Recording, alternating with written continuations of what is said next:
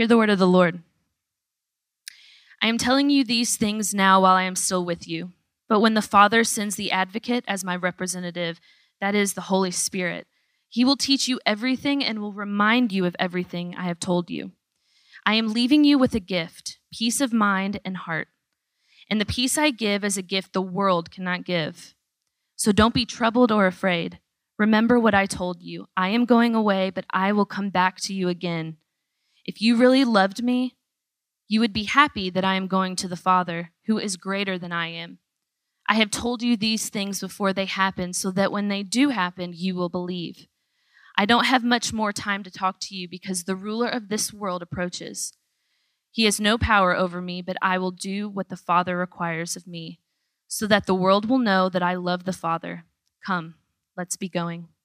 This is the word of the Lord. God. You may be seated. Good morning, Sojourn. Peace be with you.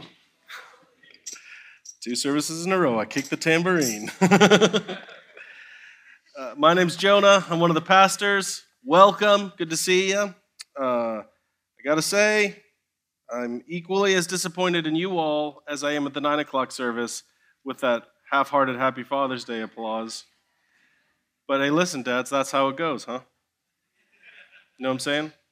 We make this big, dramatic, heartfelt video for the moms about how you change the world and we need you so much and you do everything. And then go get on Facebook at home and you'll see this video that Sojourn made. And guess what it is? It's dad jokes. Dad's looking dumb again. And then we come here and no one applauds for dads. Happy Father's Day. Go mow the lawn. I get it, Dad. I get it. And hey, I'm here for you. I'm here for you, all right? Any first time dads in the room? This is your first Father's Day as a dad? One up front, huh? That's it, right? One in the back? All right. A couple more, maybe?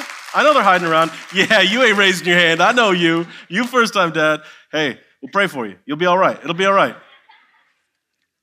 You'll sleep again in about 10 years. So I'm told. So I'm told. I don't know. Uh, well, um, you know, since we're easily overlooked, I gave myself a Father's Day present.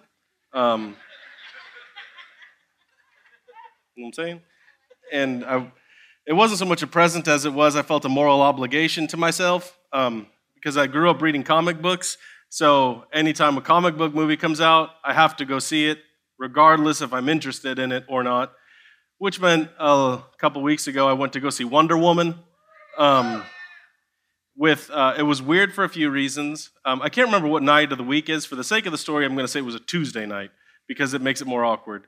Uh, you know, like five guys ranging in age, I think from like thir- mid 30s to mid 40s, going to see Wonder Woman tonight. That's a little weird. But also, um, you know, I was just skeptical because it's like, oh, wow, this will be intense. She's invulnerable, super strength, super. It's like the six-year-old, six-year-old superhero. Like it's essentially God with a sword, right? You can't stop him. You can't hurt her. This will be great. And I just wasn't all that interested. And uh, this is not intended to be a plug for Wonder Woman, but let me tell you, that movie was phenomenal. Okay, it got me. I was totally not expecting it. Uh, so, first of all, Wonder Woman grows up on this magical island. And you're like, magical island? It's, it's a comic book movie, okay? And it's protected by a fog shield or something. They didn't really explain it. Um, and I thought the name of it was the mascara, like the mascara. but it's some Greek word. Um, and I was like, that's a weird name for a woman's island. Um, but anyway, so she never meets any boys uh, and all she does is learn how to fight, but they never really tell her who she is. And so the whole movie, there's this buildup. She doesn't really know who she is, which means she doesn't really know how powerful she is. And she lives in this weird, isolated world. There's no technology, there's no men, and there's this incredible childlike innocence about her, where on, on the one hand, she's totally bad, right? Like Michael Jackson bad. Like, do not mess with Wonder Woman. But on the other hand, she's totally naive and precious. And I felt, and this was just me, and I was playing it cool because, again, I'm sitting with a group of middle aged men. I felt so protective of her. Not in the sense that, like, she needed protecting because she could whoop me, but protective in the sense of I didn't want her to lose this precious sweetness about her, this innocence. Like there's this one scene where she she eats an ice cream cone for the first time and about loses her mind, and you're just like, don't ever change. You know what I mean? And so uh, she gets uh, she gets sent out. She heads out into the wide world, and in, in one scene, uh, she's so moved with sympathy for this village that's under siege by the Germans. This is World War One. Uh, that she's going to jump up out of this trench and run across this field called No Man's Land, which I didn't know if they were trying to be cool. Like it's No Man's Land, but it's not No Woman's Land. You know what I mean? I didn't know if they were trying to do something like that. They called it No Man's Land because if you go across it, you're to get killed. And there's machine guns and there's artillery. And I'm like, Wonder Woman, you know about bows and arrows. You don't know about, you know, like bombs and artillery. And all of her friends are like, Don't go. You can't do it. We can't do everything. And she's like, I don't care. She puts on her Wonder Woman headband, and I start crying. Um, but I didn't let my friends know. So I did this thing where you're like, I'm really paying attention. And I felt something rise up in me, right? And I'm like, don't go, Diana. Don't do it. That was her name. Because can she get shot? Up to this point, there'd be like one guy with a gun, and she would do her like bracelet deflection thing. But this is like machine guns and bombs, and y'all, I was so stressed out. Because what's gonna happen, right? Like, is she gonna make it? Is she gonna get blown up? Can she take a bomb shot? And, and then I had this epiphany. What was the name of the movie? Wonder Woman, right? Like, and they're not gonna kill Wonder Woman halfway through the movie in some random field in Germany, right? And so I was like, it would be a weird movie. 90 more minutes, all about Wonder Woman's funeral. And they're like, don't go out into the machine guns, right? So I was like, I'm not sure what's going to happen here, but I'm pretty sure she's not going to die. And so I sat back and was like, let's see what happens. And I scratched my eyes, pretending, because I was really wiping my tears. And then Wonder Woman went and whooped on some Germans. That's kind of besides the point. So there's two competing emotions that I had in that moment. The one was anxiety. What's going to happen to Diana? That was her name. Diane, what's going to happen to her? And then on the other was peace. And I think that's an important distinction. Most of us, I think, see the opposite of anxiety as certainty. So I'm stressed out about what's going to happen. And if I know what's going to happen, then I won't be stressed out anymore. Sometimes that's true. Uh, that is not always true, though. Does anyone know what is certainly going to happen, what you will be forced to do sometime around April 15th of 2018? Mm-hmm. You're going to pay taxes whether you have the money to or not, whether you've prepared to pay them or not. And if you're like me, you prepare to play, pay for them and you're still angry and anxious about paying them all year long, even though you know exactly what's going to happen. And there's dozens of other examples, some of them far more serious, where you're certain of the outcome, you're certain of what it will take, and it, it doesn't affect the anxiety or, or the stress of the situation at all. Here in this passage, we have Jesus talking about a gift that's unique to people who trust him, unique to his followers, and he calls it peace. And I've got a profound outline for us today that will inform you or let you know that I went to seminary for this. You're about to get your money's worth. Here we go. So here's my intense outline for us today. What is the peace Jesus offers us? What does the peace Jesus offers us look like? And then how do we get it? How did you do that? I don't know. It's a gift, right? It's a gift. It just came to me.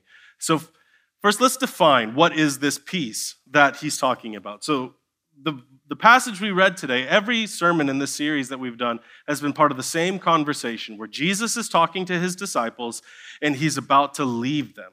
And this is a stressful situation for them because they've built their whole life around this man. They've left jobs, they've left homes, they've, they've built their life on Jesus. And he's like, hey guys, pretty soon I'm about to leave. And, and they're understandably freaking out about it. And so Jesus says to them, this is verse 26 and 27.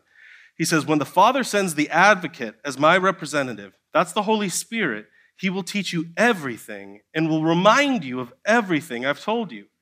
I'm leaving you with a gift peace of mind and heart. And the peace I give is a gift the world cannot give. So don't be troubled or afraid. So he's, he's defining for us in these verses what this peace is. He's saying, I will leave, but then the Spirit will come and he will produce in you peace of mind and heart. Peace of mind and heart. And so the, the, the first thing is we're working towards a definition. I, I want you to notice that the fruit or the peace that Christ offers us is a fruit of the Spirit. It's the product of the Spirit living inside of us. So it's the result of a relationship. It's not something we achieve. He doesn't say, if you do these eight things right, if you do your Dave Ramsey budget, if you get your savings in order, if you get this job, if you get this situation, then you can have peace. He's saying, no, it's, it's a product of your relationship with the Spirit. And, and with that, what, what's more, Jesus says it's, it's not tied to a circumstance. Do you notice how he said, the peace I give you is a peace the world cannot give? It's, it's not like the peace the world gives. So think about in our context here, in our culture, what does the world say we have to do to receive peace? Or what is the message we hear? Do this and you'll be okay. If you want to be safe, if you want to be okay, do these things. And just look at how we're marketed. If you drove this kind of car, you would be better than you are. If you had this kind of hair, if you looked this way, if you had this kind of relationship, if you had this much money, do you have this much in savings? On and on. and on. Do these things if you want peace. And Jesus says, No, my peace is different than that. Uh, the, the peace I give you is something very different than what the world can give you. There's no boxes to check, there's no ducks to get in a row. And what this results in, Jesus says, is a peace of mind and heart. The opposite of which, he says, is being troubled and afraid. You can have peace of mind and heart, or you can be troubled and afraid. And I like this word troubled here. It, it, it means emotional distress. It's like a, a rough water being stirred up. So if you've ever been rafting or you see white water, so think about a glassy, smooth lake versus white water rapids.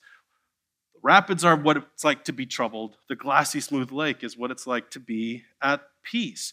Uh, think about exaggerated emotional responses. You ever come home from work? I've, I know someone, it's not me, but I know someone who's come home one time and his wife has been like, hey, can you take the trash out? And you say, why do I do everything around here? And then the whole night is ruined, right? Like you go from zero to 10 for no reason.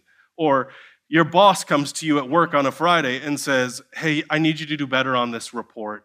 Next time, you got to do better than this next time. And by the time you get home Friday afternoon, not only have you been fired, but you're going to go bankrupt, your house is going to get foreclosed on, and you're going to be living in a van down by the river by Monday, right? You, you go from zero to 100 in these exaggerated, intense responses. So let's swirl all these together. Uh, so I really love theologians, and sometimes I think they're silly. Uh, and reading people trying to define what the peace of Christ is is one of the times where I was like, come on, y'all, quit being silly. like they're so, so I, I'm thankful for the words of Jesus here, where he kind of spells it out for us. So, what is the peace of Christ? Uh, it's the peace of Christ is a steady inner stability birthed from relationship with Christ. So, I'm going to break it down a little bit. It, it applies to your whole person. So, that's your emotions, your mind, your physical body it's steady in that it lasts, it endures, it's not tied to circumstances, it's, in, it's internal, it's something you carry with you, it's inside of you. So it's the result of a relationship, and it's something that wells up inside of you. It's not tied to circumstance, and, and ultimately, it's a stability, uh, a deep confidence that all must be well. Everything is okay. The peace of Christ is a steady inner stability birthed from relationship with Christ. Were it only so simple as defining it, definitions are helpful. There you go. What's it look like, though? This is where I got uncomfortable wrestling with it this week. I, I want to look at a couple of vignettes of Jesus' life. Um, he is the full human, he is the God man, the one who was perfectly human. And we see what these attributes look like in his life. Uh, so, yeah, just a couple of quick glimpses. What does the peace of Christ look like? Uh, the first one, uh, the peace of Christ puts you to sleep. Mark chapter 4. As evening came, Jesus said to his disciples, Let's cross to the other side of the lake. So they took Jesus in the boat and started out. But soon a fierce storm came up. High waves were breaking into the boat, and it began to fill with water. Where's Jesus? Jesus was sleeping at the back of the boat with his head on a cushion. I think that story's funny um, for a number of reasons. One is the detail there. Jesus is sleeping in the back of the boat with a cushion. He got his, you know, it's like his airplane neck pillow. He came prepared. Uh, so the boat is apparently sinking. You ever been there? It feels like the boat of your life is sinking. Waves are crashing down. What's Jesus doing? He's napping. Uh, he had a long day, been using his wonder working power. He says, Let's go do it somewhere else. And while we're on the way, I'm going to take a nap. Uh, have you ever noticed how often Jesus naps in the Gospels? They talk about time differently and say things like at the fifth hour, and we don't really know what that means. But just think about how do you feel uh, if you say you have a friend who's 32 years old, who doesn't have a full time job, and around 2 o'clock a lot of the days, he's napping. You'd be like, come on, man. Jesus went to bed early, he got up early. I think we would be foolish to say he was lazy or didn't work hard, but the point remains the man knew how to nap. And have you ever noticed that he's not napping at convenient times? And the disciples had six days of downtime, and Jesus decided to catch up on his sleep. The boat might sink and everyone might die. And Jesus said, Give me a minute. like, I'm going to be in the back of the boat napping.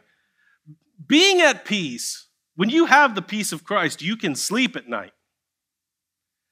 It means you can rest easy, even if your life is at danger. I mean, do you see how Jesus' mind and body are at peace here? He can rest, he can stop.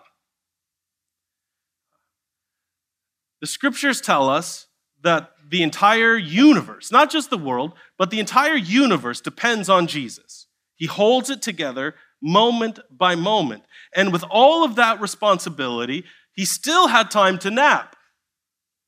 The peace of Christ is the assurance that the world does not depend on you. And so you can take a break, you can stop. And there, there's times, there may be a, a span of time in life where I'm thinking of like moms with little babies here, where it's like, you may not sleep and we will pray. You know, like if you don't sleep, there will be real, or if you sleep, there will be real consequences for a little tiny helpless human being. Um, but when those seasons or time spans go into years and that becomes your normal, there's a real problem there. I was talking to a pastor a couple of months ago and he was like, God, you know, God made me to only require three hours of sleep a night. And I just said, You're dumb. It's not.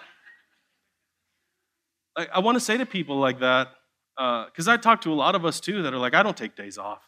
There's too much to do. We'll rest in heaven. And I just want to, uh, and so instead I'll say it to the ambiguity of a large crowd on a Sunday. Isn't it interesting how God made some of us better than Jesus?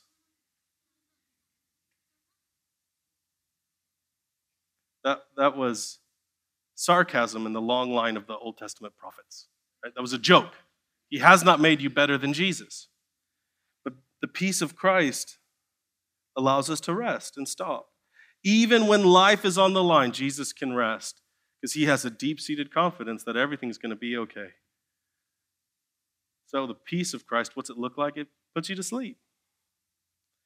Second, peace keeps your mouth shut. Mark chapter 15. Pilate asked Jesus, Are you the king of the Jews? One of my favorite lines of Jesus. You said it. You said it, man.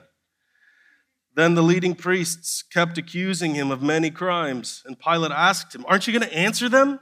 What about all these charges they're bringing, against you? But Jesus said nothing, much to Pilate's surprise. So once again, Jesus' life is on the line here. He's on trial. And Pilate, who apparently controls Jesus' fate, is saying, Buddy, aren't you going to defend yourself? Uh, Jesus understands the situation. He understands the crowds. He understands God's call on his life. And, and ultimately, he knows who he is, and he's at peace. He knows all will be well. He knows the love of God so deeply that he has no need to defend himself. He has no need to argue false accusations. He's got an inner stability, an inner peace. He's like, say what you want about me. I know who I am, I know what I'm about. What's fascinating about this in the life of Jesus, though, is you see this incredible willingness for him to remain silent against personal accusations. And yet his whole life in ministry is about defending and setting free people against the accusations of others, namely Satan, but also systems of oppression in the world. So, on the one hand, Jesus could remain silent. He didn't get defensive or argumentative about himself, and his whole life was built around put it however you want setting the captives free, freeing us from oppression, freeing us from injustice, freeing us from our own personal brokenness. And so, there's this beautiful balance of personal peace and stability that enabled Jesus to fight for the rights of other people, to set other people free. And this is something that I think we are so backwards on in the church, our church in particular, because how often do we get defensive and feel like we need to set the record straight?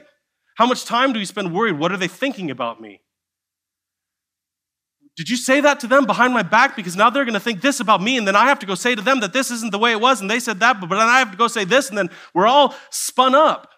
And then we remain totally silent when our brothers and sisters are suffering, when our brothers and sisters are oppressed, whether it's in our church or outside of our church. And two bombs were dropped in our country this week that I don't know how you feel about it. Uh, the first one, Southern Baptist Convention, of which we are a part of which they have helped us to send over 100 people overseas. So I thank God for them, and we've enjoyed a fruitful partnership with them. But they shot down a resolution to condemn white supremacy. Came back the next day after everyone flipped out and said, No, we actually are against white supremacy. That should bother you deeply. That a group of grown men Christians who read the Bible have to think about whether or not to condemn white supremacy. That should take a quarter second of deliberation. To say that any image bearer of God is less valuable than another does not take much effort for someone who loves Jesus or who's willing to love Jesus more than they love America or our Southern heritage. And at the same time, on, the heels of this, the police officer who shot Philando Castile wasn't charged. And if you don't know the story, a man was pulled over. An officer comes up to him. He says, Officer, I have a license to carry a firearm, and it's in my pocket. The officer says, Can you get your ID out? He says, The gun's in my pocket. He says, Get your ID out. He reaches into his pocket to get his ID, and he's shot seven times and killed and it's on video. Maybe that happens once, and you're like, well, you know, it's intense circumstances in the moment. Maybe he felt threatened. How many times does that need to happen before that becomes an issue for us as the church? How many times does the oppression and systemic injustice of people who don't look like you and me, and most you and I, most of us look white, how many times does that need to happen before we become like Christ and speak out against the injustice of other people? But instead, we're over here hemming and hawing about, well, I hope, well, what do they really think of me? Do you see how different Jesus is? The, the peace of Christ gives us a stability to say, I know who I am. And that empowers us from a place of confidence and rest and security to go fight for those who don't have nearly the privilege and power that we do. Do you realize who Jesus is in this story? Pilate asks him, Are you the king of the Jews? And I wish Jesus had said that and a little bit more. I'm actually the king of the universe, Pilate, and I'm holding your cells together right now. I could turn you into pudding if I wanted to. Jesus, with unimaginable power, all the power in the universe, lays himself down lays his rights down, lays his power down for the sake of those without power. The person at peace doesn't get defensive or argumentative. This never keeps Jesus from speaking the truth or, or to you know, water down the truth, but he's never defensive. He's secure in his own skin. He can, he can stand calmly before his accusers, even when his life is on the line, because he knows all will be well. Finally, all these made me really uncomfortable. I'm really uncomfortable right now. So if you're uncomfortable, we're in it together. Mark chapter 1. Um, peace isn't interested in the crowds. Before daybreak the next morning, Jesus got up and went out to an isolated place to pray. Later, Simon and the others went out to find him. When they found him, they said, Everyone is looking for you. But Jesus replied, We must go on to other towns as well, and I'll preach to them too. So, Jesus, if you watch in the Gospels, Jesus will do really cool stuff and then he'll disappear. He'll do really cool stuff and then he'll go off by himself. So, he, he heals a town's worth of sick and demon possessed people, and overnight he's a celebrity. So, just imagine I don't know what the hospital's called anymore Floyd Memorial Baptist Hospital East, Indiana. Imagine Pastor Rob, who works there. Imagine he goes there one day and heals everybody and the, the hospital is empty and the whole town is going crazy. This is what's happening here. All the demon possessed, all of the sick, and they go out and they tell a whole bunch of other people in other towns. The next morning, the disciples wake up and they're pumped. We're a mega church now. The TV cameras are probably going to be here. My Twitter followers went up by 8,000 the night before. Like, they're pumped, right? This is what is supposed to happen. Uh, don't we think that for something to be godly or for, for it to be effective, it has to be bigger, faster, better? The disciples are looking for Jesus. You got to have good breakfast, long day of healing, doing cool stuff. They knock on Jesus' door, and he's gone. So a manhunt starts. And they find Jesus in the middle of the woods praying. Jesus, I'm glad you're praying. We got some stuff to do, buddy. Everybody's looking for you. Can't we pray some other time? A lot we could learn in this story. The crowds need you, Jesus. Oh, there's all these hurt people. And, and Jesus says, Actually, y'all, we're going to go somewhere else today where no one knows who we are. The person at peace doesn't need applause to know they're okay. Over and over, you'll see how disinterested Jesus is in big crowds and miracles. Because over and over, Jesus will perform a miracle on Monday, and those people will come to him on Tuesday, not wanting Jesus, but wanting another miracle. Jesus will give you a miracle, if that's what it'll take for you to believe in him and trust him, but he won't give you a steady diet of miracles because that just simply doesn't work. Miracles are a last resort for Jesus. He's just not that interested in them. He's not tempted by the applause of the big crowds. He knows bigger isn't better, quicker isn't better, and that the kingdom of God is rarely flashy. The life of godliness is rarely sexy or flashy. And so Jesus can turn away from crowds and platforms and instead go about ordinary, everyday life because he knows his life matters. The person at peace knows that they are loved by God regardless of their day's activities. They know they're loved by God regardless of where they get their paycheck, regardless of who sees them or notices them. And I know it's Father's Day, but if you've got a lot of diapers in your life, you need to hear that. Ain't, ain't nobody going to become a missionary if they grow up covered in dirty diapers the whole time, right? No one's going to go out to the mission field without clothes on. You know what I mean? Someone's got to wash the clothes. Someone's got to feed the kids. These things must happen, and they're beautiful parts of an everyday, ordinary life. Jesus didn't need the applause of the crowd because he had the benediction of his father. You are my son with whom I'm well pleased. Do what he says. I love you. You're mine. You belong to me. That voice was real for Jesus. And so he was content with an everyday, ordinary life. And so people at peace live ordinary lives filled with normal activities because they know they're loved, they know they're okay, they know all will be well. So, which one of those is messing with you? How are you sleeping at night? How easy is it for you to put work down and rest? How often do you find yourself critical and defensive, pleading your own case?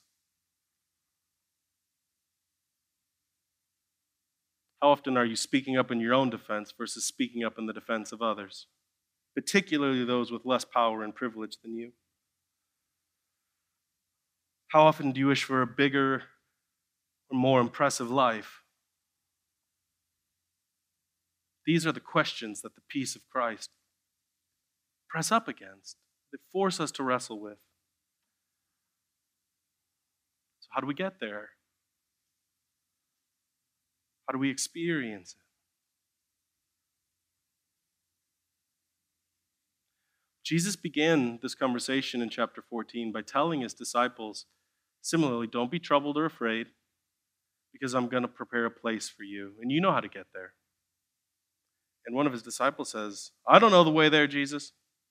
So Jesus is saying, I know y'all are stressed out and scared, but I'm going to go set something up for you. And you remember the directions, right? And they're all like, What? I don't know how to get there, Jesus. And in response, he shares with them one of the most famous passages in the Bible that most people who aren't even Christians have memorized. Jesus looks to them and he says, I am the way, the truth, and the life. No one can come to the Father except through me. So if you hear these stories and you find the peace of Christ compelling, what I want you to see is that you're actually finding Christ compelling. Or, or, or, to put it another way, you can't receive the peace of God until you have peace with God. You, you can't get the peace Jesus offers without getting Jesus. He's the only way to that peace. He, he is the way, which means we follow him. He is the truth, which means we trust him. We believe what he says. He is the life, which means we make our home in him. And the product of this lifestyle, the overflow of this relationship, is the peace of God. And the whole point of the gospel is to show you that this isn't something you can achieve. You can't muster up the strength to make yourself right with God. You are too far gone from that. And if it offends you, if hearing that, saying you, you don't have what it takes to make yourself right with God. I would argue you know this about you already. Listen, safe place, right? Bunch of strangers, we're good. Uh, part of my job is to pay attention to people. And by people, I mean you people. Uh, the Bible says that I will have to stand before Jesus and explain to him how I tried to care for you guys. Hebrews 13 is one of the scariest chapters in the Bible for me. Uh, now you know how to pray for your pastors. Go read that chapter. It is terrifying. Uh, so I pay attention to you people. I'm not so much interested in the internet people or the podcast people, but you people. And here's one of the things I've learned from watching you people uh, you are a mess, an utter mess. Here's, here's I'm, you're not totally a mess, and I'm not saying I am not a mess. We people are messes. Let me give you some examples of what I see. Uh, first, we need coffee to wake up in the morning, right? Anybody? Can I get one amen? Whoa, you people need coffee. and we think it's funny. We have t shirts, or I've seen them on like Etsy and stuff, which my wife looks at. I don't look at that. Uh, it says like, "Don't talk to me before I've had my coffee," or you know, like those kinds of jokes. Like, we need coffee in the morning. I'm no good before my coffee. Mornings are for coffee and contemplation. Don't talk to me before I've had my coffee. We need coffee to wake up, and then we go to a doctor to get a prescription so we can have some pills to help us sleep at night.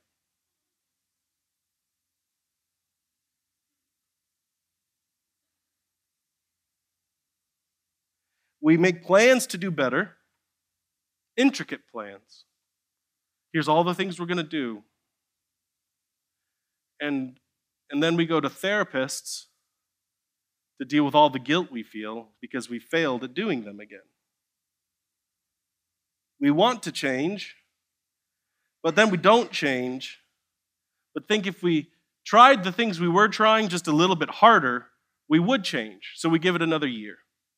And then at the end of that year, we feel terrible because we want to change, but we didn't change. We're just a little more tired. And so we make plans for the next year to do the things we were doing last year a little bit harder, thinking that if we did them a little bit harder and better, we would change. And So we give it another year. And at the end of that year, we haven't changed, but we want to change. And we think that if we did the things we did last year just a little bit harder, and, and what I see, the end result of this, is a lot of middle aged people. Uh, I know not everyone here is middle aged. Thanks be to God. I see a lot of middle aged people who are worn out, who are scared of God, and who have absolutely no peace. So, what does God do? He sends Jesus to live perfectly. What do you mean perfect? I mean perfect. Exactly what the word means is what I mean. He, and then God says to us, when I look at your life, I see Jesus' life now. Jesus is nailed to a cross, and God says to his only son, all of their sins I put on you now. When Jesus cried, It is finished from the cross, God looked at humanity and he said, Your sins are gone now. God raised Jesus from the dead and says, Your life is hidden in his now. And, and Jesus says to us, Now the jig is up. The game is over. There's nothing left for you to do. Anybody ever play hide and seek when you were little? Summertime? You remember what happened if time ran out and there were people that you couldn't find? What would you shout? One guy played the game. Ollie, Ollie, oxen free. Everybody, you can come out now. The game's over. For you with simple minds like me, after the resurrection, Jesus looks at us and he says, Ollie, Ollie, oxen free, y'all. The game is over. All of these things we're trying to do to make something of ourselves, achieve, it's all over. And instead, my peace I give to you. There's nothing left for you to do. Peace with God means you know how the story ends. Life will be filled with bullets, difficulties. We don't know the details, but we don't need them anyway. You are clean, you are forgiven, you are safe, all will be well. You can rest because the world doesn't depend on you. You don't need to defend yourself because the only voice that matters rejoices over you with singing. He loves you and he says you belong to him. You don't need the applause of a crowd because you have the voice of your Father. You can embrace your normal, ordinary, beautiful life because your life matters and all will be well. I will close giving you a quick practical tip. I'm not going to tell you what to do because, despite everything I just said, most of us remain a bunch of addicts. I, I love when people I get people kind of frustrated with sermons all the time, but they keep coming back and they'll come up to me afterwards and they'll say, Just tell me what to do. And I look at them and I say, No. because we'll leave and try to do all the things right. And then we get guilty because we then screw it up. And then we get in this whole cycle of addiction where we just want to come up to God and be like, Here's why I'm okay, right? And He says, The game is over. But I just want to flesh this out for just a second. The, the word for Holy Spirit in this passage is paraclete. Go use it and impress your friends. It's called the one called alongside. That's what it means. And Greek does this cool thing where they'll take nouns and use them as verbs. And when that happens with this word for Holy Spirit, uh, it means two things. It means to, to trust or to encourage, depending on the context. When it talks about Jesus, it means to trust Jesus. When it talks about other people, it means to encourage other people. So here's what this means trust Jesus, encourage other people. Life is hard, it's complicated, it's messy. There's no way I will be able to explain or answer all of your questions about all of your situations. All of us are, in one way or another, at some point going to step up into no man's land and run across a field riddled with machine gun bullets and artillery, and all of us are stressed out wondering if we're going to make it. To trust Jesus is to believe that you are safe, you are His, and all will be well. To encourage one another is to look at your friends, our brothers and sisters, as they're about to run across the field and remind them you are safe, you are His, all will be well. If you want to experience this peace and make it more real, go do that. Trust Jesus and encourage one another. We, there's no promise of superpowers or something like that. The promise is we have the Spirit of the living God living inside of us. That's the same Spirit that hovered over the waters of creation. It's the same Spirit that raised Jesus from the dead. And we know how our story ends. We will be raised from the dead, just like Jesus. I don't know all that will happen between this day and that, but I can guarantee that all will be well. Thanks be to God. And so we gather every week to ground ourselves in this reality to remember whose we are, that we are safe, and that all will be well. And this is how Jesus taught us to remember this. On the night he was betrayed, he took a loaf of bread, he gave thanks. he took a sturdier loaf of bread and gave thanks and said, This is my body broken for you. Eat this and remember what I've done for you. After the meal, he took a cup of wine and said, This is what seals your relationship with God. My blood shed for you. Drink this and remember what I've done for you. This is the Ollie Ollie oxen free moment, you guys. Notice he doesn't say, What makes you safe with God? Well, let's see how you do this year. Let's see how your three year go. Thank you. One person. Good grief, people. Do you hear what's happening? It doesn't matter what you do. Like, are you saying it doesn't matter what I do? Well, it depends on how you feel about what the Bible says. There is therefore no, no condemnation for those who belong to Christ Jesus. Does that mean we should continue on sin? Say it ain't so, baby. Go experience Jesus and the grace of his goodness and the full life he offers to you. But before any of that, no, you are safe. You are his and you belong to him, not because of anything you can do, but because of what he's done. That is the peace of Christ. Believe this and receive it. Our tradition at Sojourn is to rip off a piece of bread, dip it in the wine or juice. Wine has twine around it. You can use whichever you'd like. Uh, you can even use gluten free elements. My left, your right. Uh, if you're here and you're not a Christian, I want you to take just a second and think about how exhausted you are from believing the promises of the world. How hard have you tried doing the things that the world tells you to do? And maybe at some point, you'll actually get the job and the girl or the guy and the kids and the house, and you'll realize what everyone who's gotten that realizes it does not work. It's never worked for anybody, and it's never enough. And instead, the God of the universe comes and says, My peace I give to you. The only question left for us is, Will we receive it? And that's the invitation for you today. Will you believe these things about Jesus that in your place condemned he stood? He rose from the dead and invites you to experience life. For those of you who are Christians, remember, trust Jesus and encourage one another. You can stop, you can take a nap. You don't have to be so critical and defensive, but you can speak for the voiceless. You can turn away from the crowds and enjoy an ordinary, beautiful life because all will be well. God is with you. I'll pray for us. We've got stations in the back and up front, and then Christians, you can come participate in communion when you're ready. Let's pray.